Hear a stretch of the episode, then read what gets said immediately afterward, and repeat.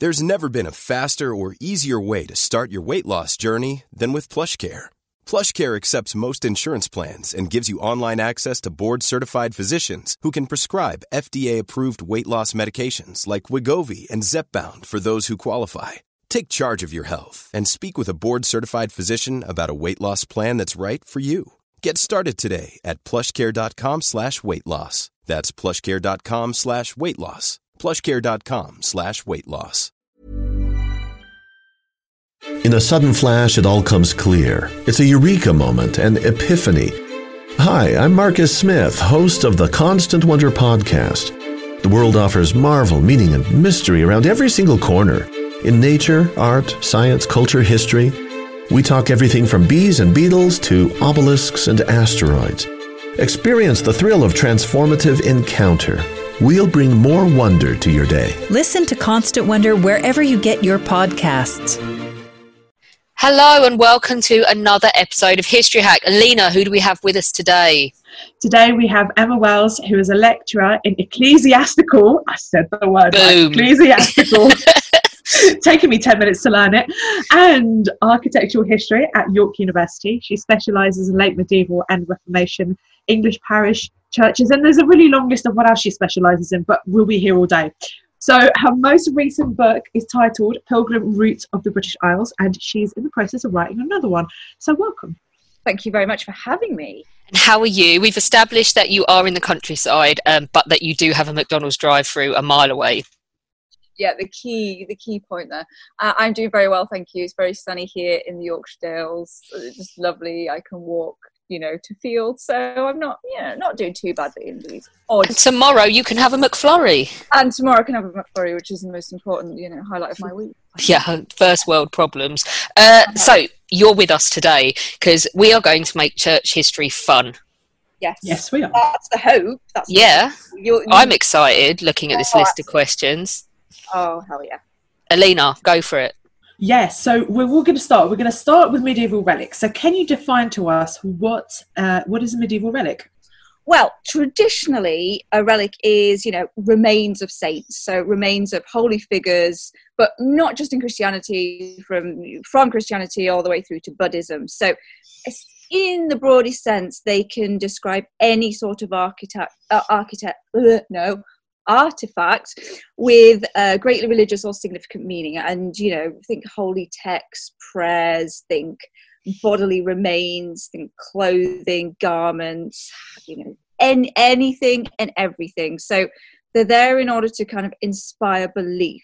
So they were also kind of um, a bridge between heaven and earth for the medieval worshipper. So you would go to visit a relic, and the whoever saint that relic came from, whether it was his finger bow, whether it was you know full body, would allow you to sort of connect to the divine, and he would fulfill a sort of cure for you, um, or a miracle, or you know you might have had a bad harvest, you might have had a bad stomach. You know he'll get rid of all those things for you.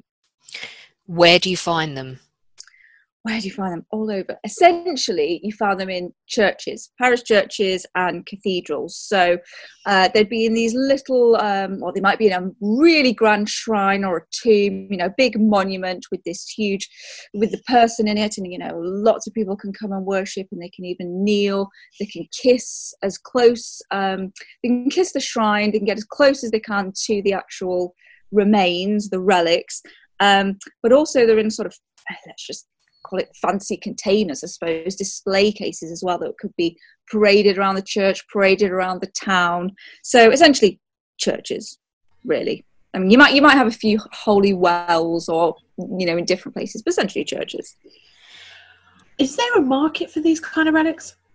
Absolutely, it was a vast, you know, money making enterprise. So the way I like to think of it is think, you know, tourist attractions today, think theme parks, think Alton Towers, the more sort of good relics you have, the more good rides you had, the more people were going to come to your church, the more people would therefore come see your saint and they would give you money in return. So, you know, in the promise that that saint would fulfill your cure, fulfill your miracle. So it was a vast money making enterprise. I mean, if you think about the type of the amount of people that were coming there, we say like 100,000 visitors came to Canterbury Cathedral the year after Thomas Becket was killed in 1170. So, you know, that's that's what we're talking. So this is a vast amount of money, and essentially, what our great cathedrals were, were built on. It was built on the money of these. So as a result, people were trading in them. They were borrowing, beg, borrowing, stealing everything they could in order to get these relics. Because the better relic you had, as in like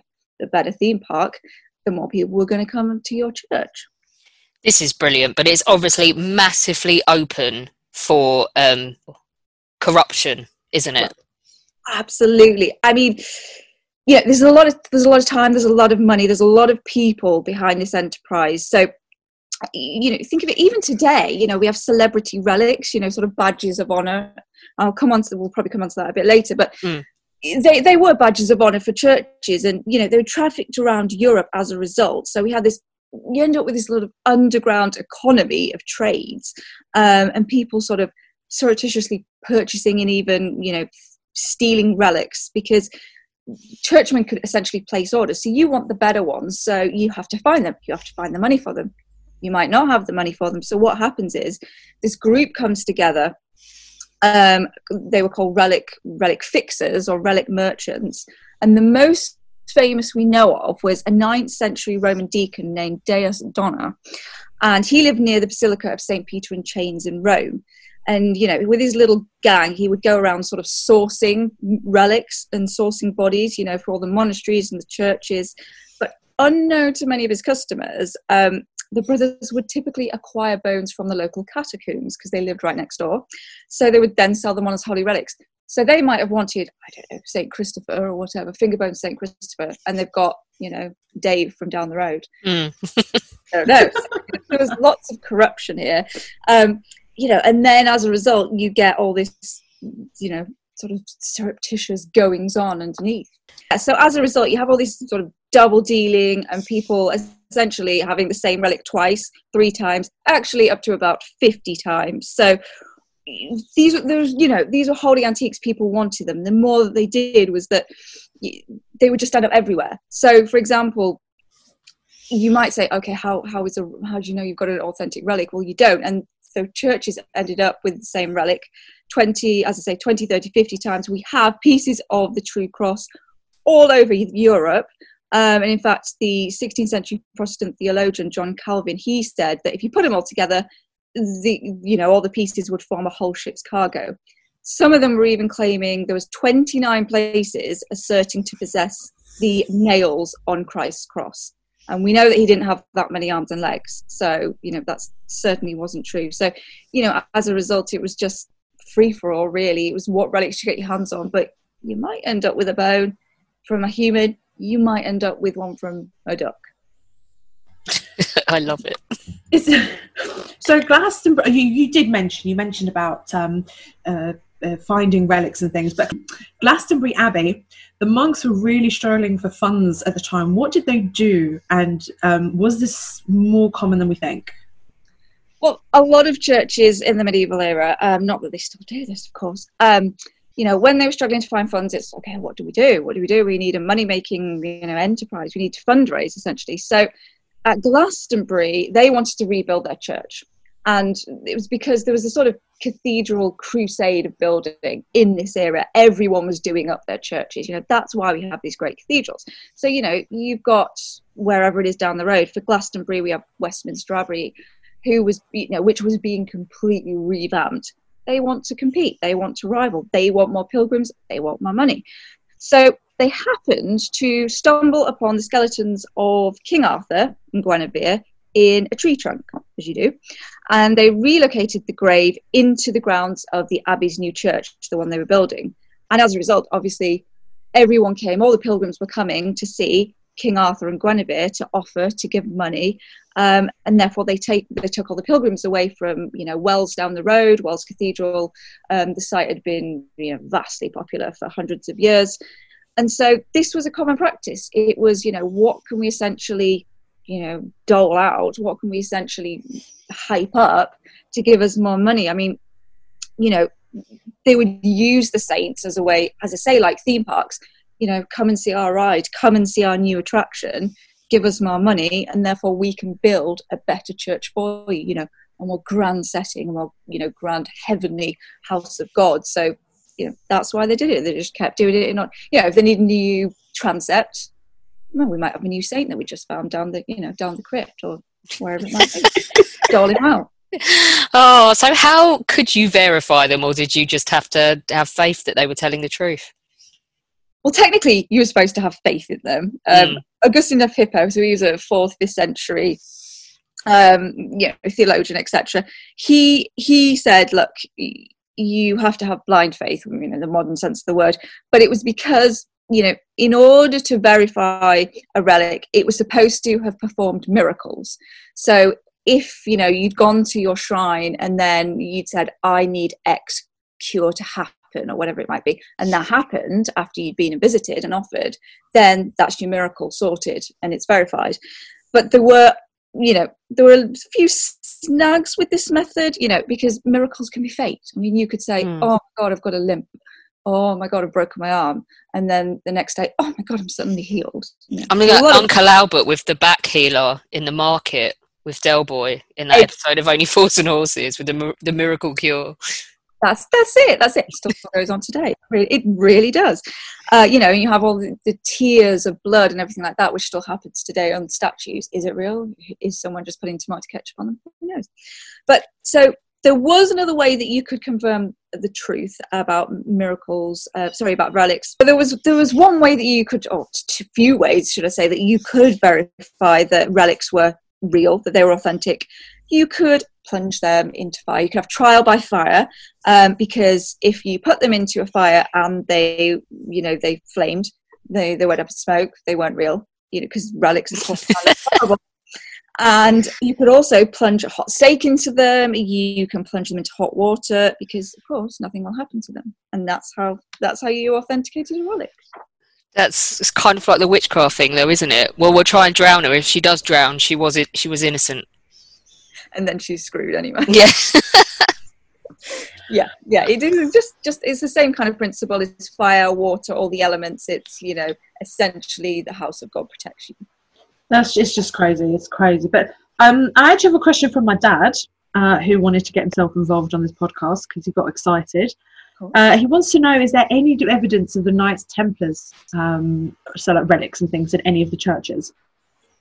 Yeah, I mean, in terms of, well, it's an interesting one. I mean, lots of, like, I don't know how much your dad knows about, you know, Templar architecture, but um, there's a lot of evidence of the Knights Templars actually building the church, building churches, and therefore, you know, th- there was relics within them. So, you know, the most famous one is the Knights Templar, what's called the Knights Templar Church, um, at, uh, in Dover, uh, above Dover. It sits. There's it's only sort of really stone foundations now, but it's a small chapel, and th- that was their chapel. And um, essentially, it, Dover was the chief port, you know, going out. So any pilgrims who wanted to go out to the Holy Land would would go from Dover. Um, so it was an obvious place for them to hold, you know, property and where they would put all their money. I mean, you know, Templars essentially started the the banking system that we know today. Um, but some people say it's a wayside shrine. Some people say it's just chapel of the holy uh, of the Templars. But it's what's really interesting about it. It's got a circular nave. It's not you know the normal rectangular building, and this is very typical of their churches um, because they mirror the Church of the Holy Sepulchre in Jerusalem. So you know you build the churches in the image of the Holy Sepulchre so that you could essentially take um, a sort of spiritual pilgrimage. It was, you know, this is the closest you're going to get to Jerusalem without actually taking a dangerous pilgrim pilgrimage there. So here we go. Let's design a church. Let's fill it with relics. Let's fill it with everything else and our money and everything. And this is where we worship.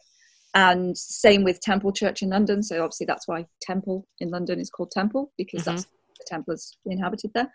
Um, and you know, Temple Church is where they were ordained into the order and everything like that. So that's the greatest one. But um, you know that's as much as we know but i mean another one as well is rosslyn chapel up in scotland you know there's a lot of really interesting architecture It's the Da Vinci Code one, isn't it? oh, yeah Yes. But unfortunately a lot of that is crap let's just Yeah. but it is a nice church. It's a lovely church and yeah, it's it's fantastic. And if you want to go in and feel like you're, you know, um, what's his name? Name? Uh, Robert Langdon. Brandon, that's it. Yeah, if you want to feel like you're him, go into you know the church there and Rosslyn Chapel and try and decode all that. Yeah, good luck. so um, I I love this stuff because some of the nonsense that these churches come out with is just fantastic. So tell us, what is your favourite relic? Oh God. Um, well, I am sort of renowned for giving this example, but it's because it's so bloody good and it's so God, and people are like, "E- e- really, really. But um, it's the holy foreskin, of course. Um, and yes, that's Because that's exactly the bit of him you'd take. That's about as bad as uh, as what was it? Napoleon's penis the other week. Why is it always with the penises? It must be men that come up with these things because women are not fixated on them like this. I know they like to think we are, but we're just not fixated on it. So, who was it that was purporting to have the holy foreskin? I'm just thinking this is the medieval example of a dick pic. But, you know. Yeah, it isn't. It isn't. It isn't. Um, no. Well, Jesus. What it what it pertains to is Jesus' circumcision is said to have taken place about eight days after his birth. Um, so, what happened to his foreskin? Of course, everyone wants to know the answer. So, it's you know, it's it became a holy relic, obviously, because it was a part of Christ's body, and um, you know, there was I should say there were, you know, first class relics, which were actually the bodily, you know, eh, the body remains, the body itself. Then you had second class relics, which were essentially garments, objects, artifacts related to the saints or martyrs or Christ, whatever it is. And then third class relics were anywhere they'd touched or been in the vicinity. So the foreskin was obviously a first class relic. And so after it had gone, after he'd been circumcised, many churches or several claimed to have it in their possession. Um, its first mention came when Charlemagne presented it as a gift to Pope Leo III. just Um, what you want for Christmas. I mean, why not? No one else has got. yeah, this is true. So, but um, then again, as we always see, there are rival foreskins all over across Europe. Sorry, I just never thought I'd ever hear that line in my life. Rival foreskin. So, you know, one is better than the other. I don't know. Um, all told, there were at least 31 churches asserting to house the holy foreskin in the Middle Ages. Uh, most notorious Uh, what kind of things did they claim it did? These thirty-one churches. Uh, well, no, didn't really do anything. It's just it was it was just important to have really. And one of the saints, and her name has escaped me. I can't remember which saint it was. Um, she even possessed that she had it around her finger um, as a wedding ring. And then it was also claimed to be um, the rings around um, Uranus. Sorry. Oh dear. What's the creepiest one you've ever come across? That is quite creepy, to be fair. Um, cre- it, it depends what we say by mean by creepy, I suppose. I mean, uh, Saint Anthony's tongue is a little bit odd. Um, so Saint Anthony of Padua, he died um, in 1231 and was then exhumed about 30 years later, and he hadn't decomposed. Um, no, sorry, his body had decomposed, but his tongue hadn't decomposed. Just his tongue was left. Don't ask. Um, so obviously, it's supposed to have been, you know, a miraculous sign um, that he, um, of his speaking and teaching of the word of God, essentially. That's why essentially only the tongue is there. But um, he, was then exhumed again, I think it was in the 80s, and it was still there. You know, all the, you know, vocal cords material, all the vocal apparatus was still there. So that's a little bit weird. Ready to pop the question? The jewelers at BlueNile.com have got sparkle down to a science with beautiful lab grown diamonds worthy of your most brilliant moments. Their lab grown diamonds are independently graded and guaranteed identical to natural diamonds, and they're ready to ship to your door. Go to BlueNile.com and use promo code LISTEN to get $50 off your purchase of $500 or more. That's code LISTEN at BlueNile.com for $50 off. BlueNile.com code LISTEN. Quality sleep is essential. That's why the Sleep Number Smart Bed is designed for your ever evolving sleep needs. Need a bed that's firmer or softer on either side? Helps you sleep at a comfortable temperature? Sleep Number Smart Beds let you individualize your comfort so you sleep better together. JD Power ranks Sleep Number number 1 in customer satisfaction with mattresses purchased in-store. And now save 40% on the Sleep Number limited edition smart bed for a limited time. For JD Power 2023 award information, visit jdpower.com/awards. Only at Sleep Number stores or sleepnumber.com. There's there's got to be one where it proves that it's completely genuine. Is there? Uh, you mean into in what way are we saying genuine though? So, like, is it? Can they really like claim the provenance that it's part of the true cross, or that it is the bones of a particular saint? Well, there are some that are actually we have the entire bodily. I mean, how do we prove it? Yeah, that's still difficult because someone could have just swapped, you know, as I say, you know, John down the road for whoever it might be. But there are, for example, uh, St. Francis of Xavier, his entire body is still on display in Goa. Um, you know, and he died in the 16th century. And, you know, he was one of the first Jesuit missionaries. Um, and in fact, every 10 years, his entire body, it's in a sort of glass cabinet, is put on public display. And thousands of people line up to kiss his body. And, you know, there's a big procession. And they even have like tight security, you know, so as if it's like I don't know BTS or something.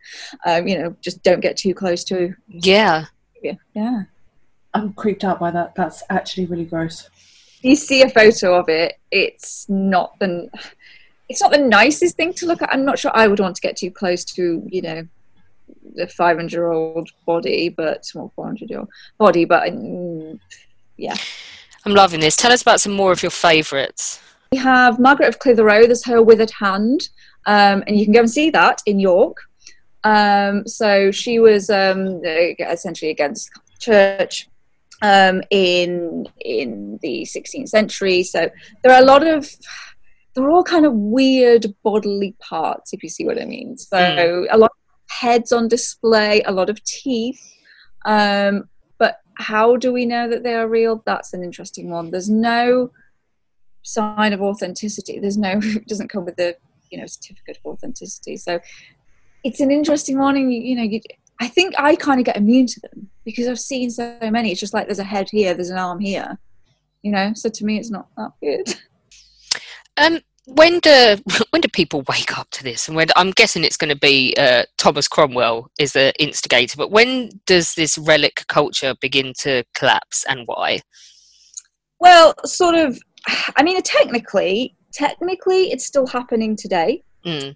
Um, so do we say it ever really, you know, did it ever really fall? But yeah, beginning, it's an interesting one because it starts, it's part of the Reformation. Let's just say, you know, it starts back with this, as I was talking about before, you know, relic stealing, um, you know, all the fake relics, all this happening.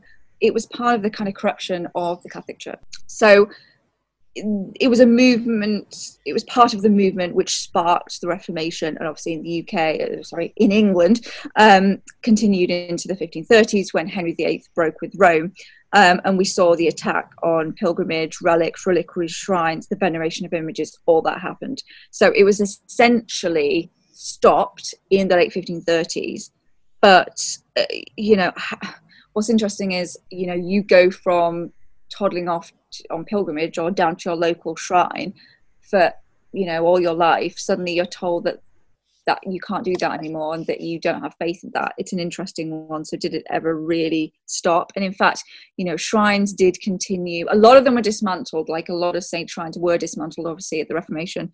Um, but still things continued on and then they, they came back and they went and they came back and they went. Some were turned into more secular artifacts. Some were even turned into secular objects. So you might have relics hidden within like chalices that you would say the mass with.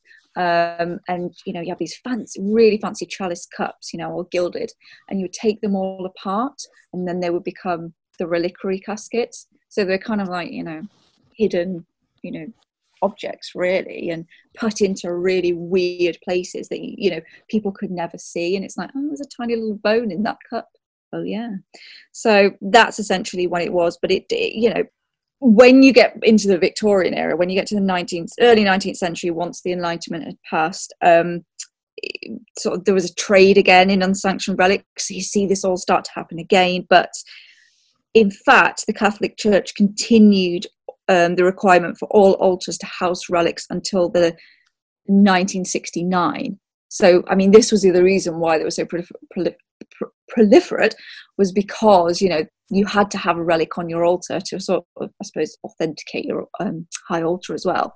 But as I say, still going until 1969. So there you go. And it's and still going on today. People like weird and wacky, wonderful things. Yeah, I was going to say, have we not um, have we not kind of renamed or rebranded that to memorabilia? Yeah, I mean, it is really. Um, people still today, I suppose they go on pilgrimage, they? They go on long journeys to see objects and artifacts. Still do today. It's it's it has moved on and it has become the sort of modern concept. I mean, God, there are interesting ones such as um, 2006 a little pebble about the size of a raisin sold at auction for $25,000. And you might think, ooh, what's, you know, something fun. Maybe this was Christ's, you know, kidney or something. No, it was William Shatner's kidney stone. So someone actually bought William Shatner's kidney stone. I think it was a casino or something. They had like a, a celebrity, you know, I don't know, museum or something. Um, yeah, they did because they had um, a cheese sandwich that was graced with an image of the Virgin Mary along, you know, as part of their collection. So you know, whatever floats your boat. Just like you do. Yeah, I mean, you, I wouldn't pay much for Virgin Mary on a on a cheese toastie, but you know, someone else might. Um, apart from relics in churches, you find so many other things. For example, etchings, carvings, paintings, etc. There are a few there that are out of the box. So let's just quickly talk about some of them. Um, why don't we start with? Because Alina wants me to start with uh, the North Nave Aisle of York Minster. Yeah. Um, okay. Well, the North Nave Aisle of York Minster houses the pilgrimage window. Um, and that's so that's dated to around 1330 1335 um, and it's named after um, there's a depiction of the crucifixion in its main lights in its main panels and then uh, this is cited above male or female pilgrims which flank st peter and st peter is obviously the patron saint of york minster so that's why it's called that but around the borders or what we call the margins it if you look at the window, it looks a bit like an illuminated manuscript page. You'll see, as I say, round the sides, round the borders, are these borders, uh, are these margins of amazing little images which you wouldn't notice were there. You wouldn't even perhaps see them if unless you were looking straight at it. And within them is a load of amusing imagery. So there is um, a funeral procession of monkeys um, there's squirrels um, there's also a monkey holding up there's quite a few monkeys holding up flasks sort of little round um, glass bo- bo- uh, bottles sort of things. Um, and you think what's he doing? Well that's that is urine. Um, there's also a fox preaching to a cock a parody of a hunt chasing a and hunt of a stag chasing a hound a fox stealing a goose pursued by a woman and then an archer and some other things. So everything's kind of back to front as well. Um, and it's because uh, the, they're kind of morality tales they're kind of allegorical images to say you know warnings this is how you should act. Um, but monkeys, particularly, are really interesting because they're actually used throughout medieval imagery. Um, they're often represented doing human like activities, you know, playing instruments, playing games, hunting, eating, drinking, and they're there to suggest the folly of man um, because, you know, in Christian tradition, they were apes were seen as thoughtless, compulsive imitators of human action. So, you know, gluttony, you know, vanity, foolishness, that's what we think of. You think of, you know, aping behavior. Um, and that's where that comes from. So they're also there to ape doctors of physics. Because it, it was kind of felt that we didn't really have the you know the medical um, profession as we do today. And it was felt that um, only christ could cure the souls of man.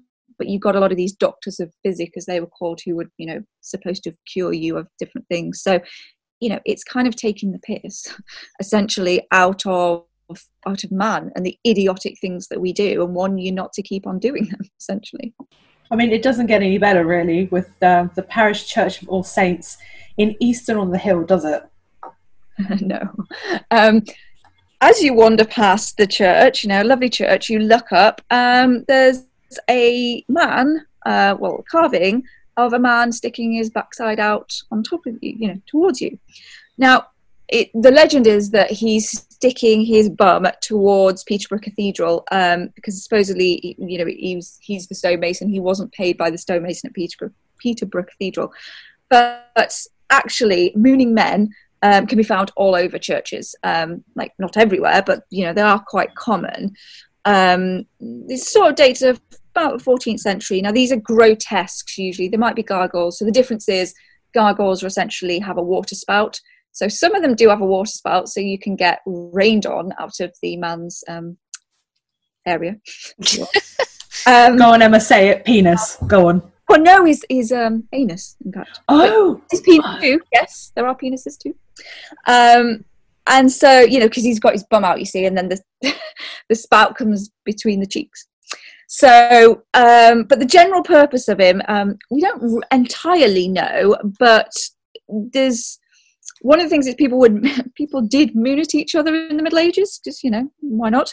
Um, but it was kind of you hear this in Shakespeare and and Chaucer and things where they, you know, kissing her behind. You know, essentially that's what we say, like you know, someone's kissed your ass, kind of thing. Um, but there's also the belief that they are um, sort of protective. Um, apotropaic symbols that is what we call them. Um, that they're there to warn off devils or warn off sin.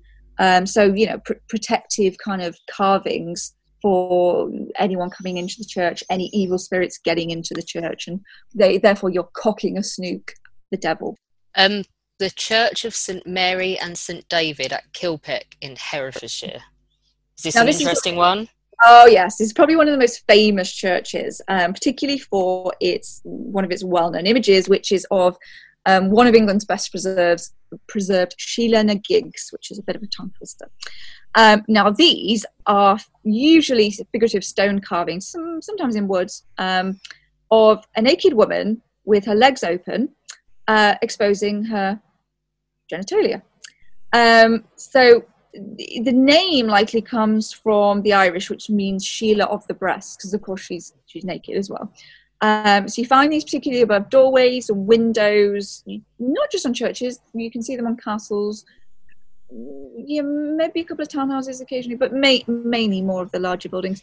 Um, and again, uh, we see them about 11th to 17th century, but obviously they look very erotic in nature, and you're thinking, why is this lady flashing me? But uh, again, we think they're sort of they might be apotropaic, they might be protective, but particularly they're likely symbols of fertility. So warnings against lust. Um, so I think also it's a bit of fun as well. So you know, it's they were removed, they were destroyed, they were covered over. So clearly, not everyone was okay with them, you know, all the time. But really, the carver's having fun, but also you know the warnings. We still do these things today. I mean there are grotesques and gargoyles of like alien from predator. There's um what else is there? Star wars characters and things. So we're still doing it today. There's also the really weird hidden sexual things in disney as well isn't there? Oh god yeah. Is where there? they have a laugh and hide things. Just yeah. google the little mermaid dirty stuff elena oh god, not now though so do that. Not now because we've got one more church so the last church we've got to ask you about is the Church of St Thomas and St Edmund in Salisbury. So above the chancel arch is a you know very powerful mural, um, a wall painting that you can see immediately upon entry. It's actually just been restored, so it looks even better. Um, dated to 1475, it's one of the largest Doom paintings. Now these were really quite common in parish churches in the medieval era. They're, they're essentially Last Judgment paintings. They're essentially this is what's going to happen to you if you don't wise up and come to church and do as you're told.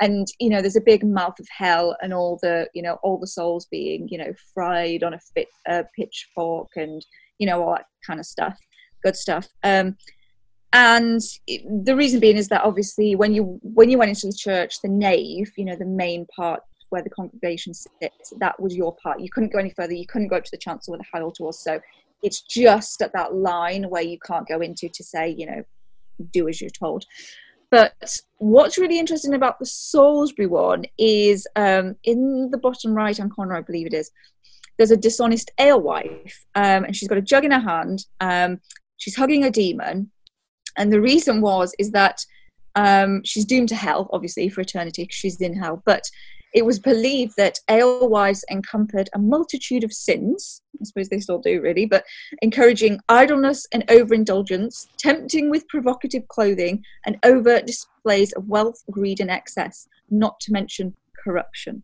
So, you know, they're talking about mm, they overcharge customers, they watered down ale. So it's kind of an you know metaphor. For Having been a bar manager, I will not confirm or deny any of those allegations. someone who works in the club as well. I can. Yeah. I'm just saying, never put money behind a bar. That's all I'm saying, people. Oh yeah. If I can impart one bit of knowledge to the rest of humanity, never put money behind a bar.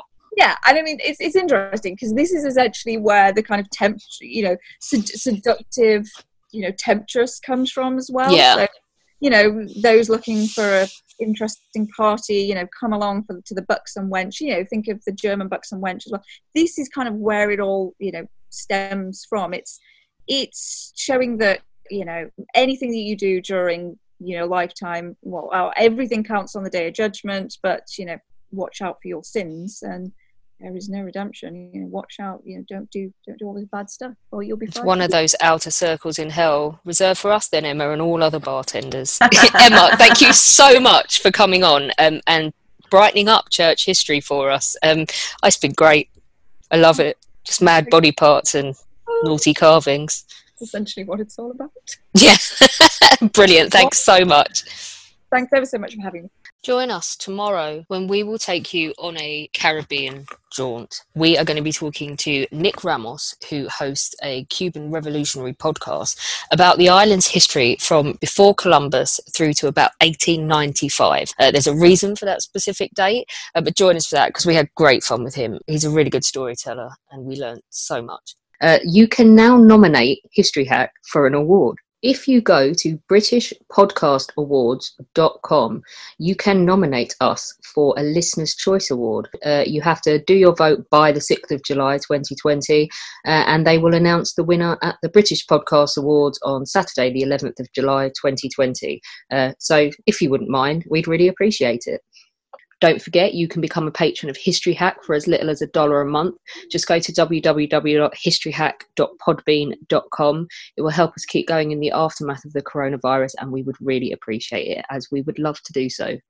There now follows a public service announcement. I'm Horatio Hornblower. And I'm Archie Kennedy. The simplest gift you can give in these troubled times is to obey orders. Indeed. The regulations are very clear in the matter. It is the duty of all of us to remain at anchor until the little people in the talking box signal you otherwise. You don't want to end up getting flogged. Good day to you. Good day to you both.